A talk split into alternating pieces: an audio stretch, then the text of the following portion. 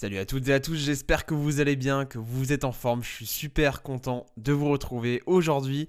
On est le 13 décembre et on va parler d'un athlète de handball. Je crois que c'est la première fois qu'on le fait ce mois-ci. Oui, à mon avis, et probablement que ce sera la seule fois.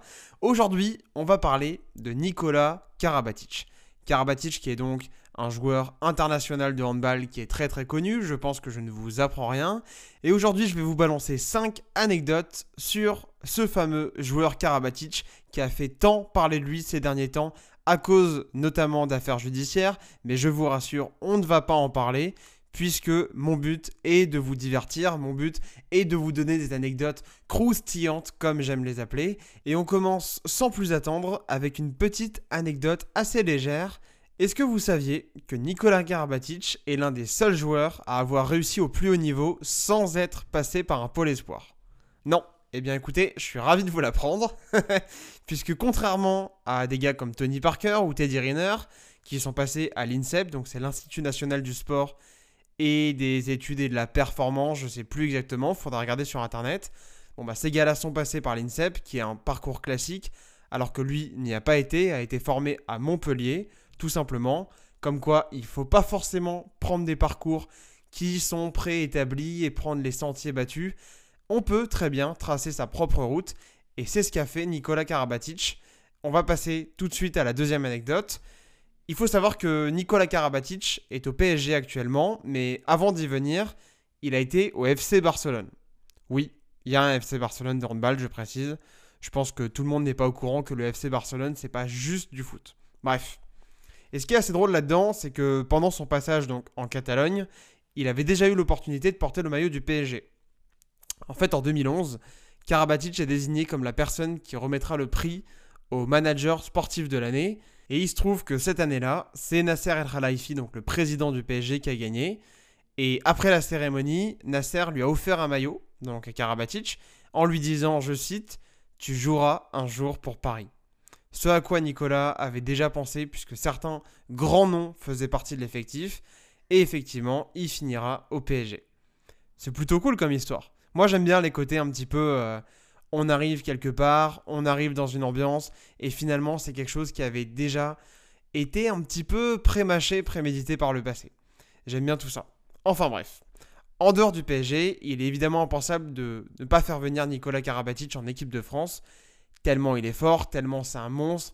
Et je pense que s'il est autant connu, c'est justement parce que c'est un athlète de très très haut niveau et on connaît certainement pas tous les joueurs de l'équipe de France de handball.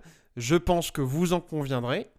Bon, par contre, ce que les gens ne savent pas, c'est qu'en plus d'être un monstre, c'est aussi le parrain de la fille de Didier Dinard, qui a été sélectionneur depuis 2016 et qui a été démis de ses fonctions cette année. C'est quand même assez drôle, je trouve, et j'espère que vous serez d'accord avec moi, sinon vous êtes en train de vous ennuyer en fait. Vous êtes en train de vous ennuyer je vais vous réveiller de ce pas avec la quatrième anecdote, puisqu'à propos de l'équipe de France, j'enchaîne avec quelque chose qui n'est pas connu de tous et dont peu de personnes ont conscience, puisqu'évidemment le frère de Nicolas Karabatic, qui est Lucas Karabatic, est lui aussi un joueur international de handball. Jusque-là, je pense que je vous apprends pas grand-chose. Et il a mine de rien un beau palmarès puisqu'il a fait plus de 100 matchs avec les Bleus, là où Nicolas en a fait un peu plus de 300.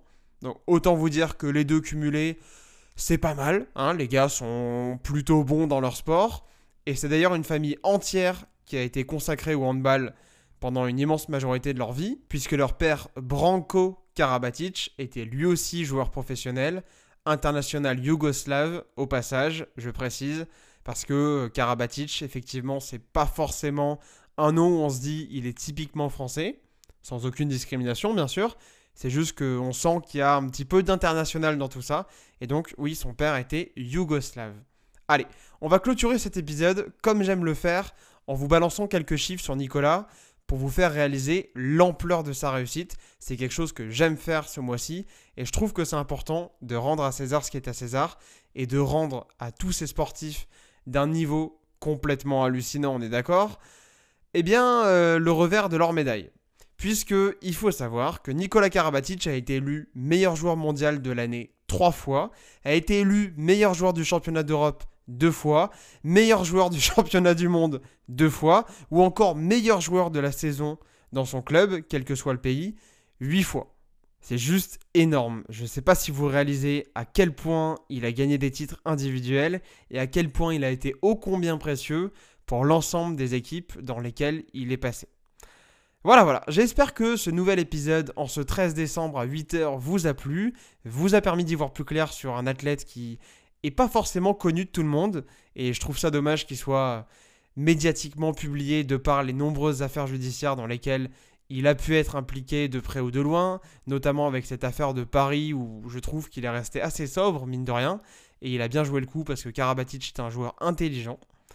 En tout cas, j'espère donc que vous avez apprécié, que vous kiffez toujours autant, et demain nous parlerons de quelqu'un que j'admire tout autant, qui est un athlète aussi pas forcément connu de l'immense majorité du public sportif, puisqu'il est spécialiste d'une discipline qui n'est pas forcément mise en avant de par le fait qu'elle ne peut pas se faire en permanence et que c'est une discipline qui voilà fait pas forcément un grand grand bruit dans le monde du sport.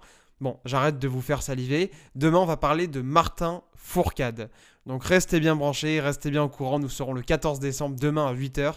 Et je vous attendrai bien sûr présent sur la chaîne YouTube pour écouter ce nouveau podcast. Bonne fin de journée ou bonne fin de soirée en fonction du moment lors duquel vous allez écouter ce podcast. Et nous, on se retrouve bientôt.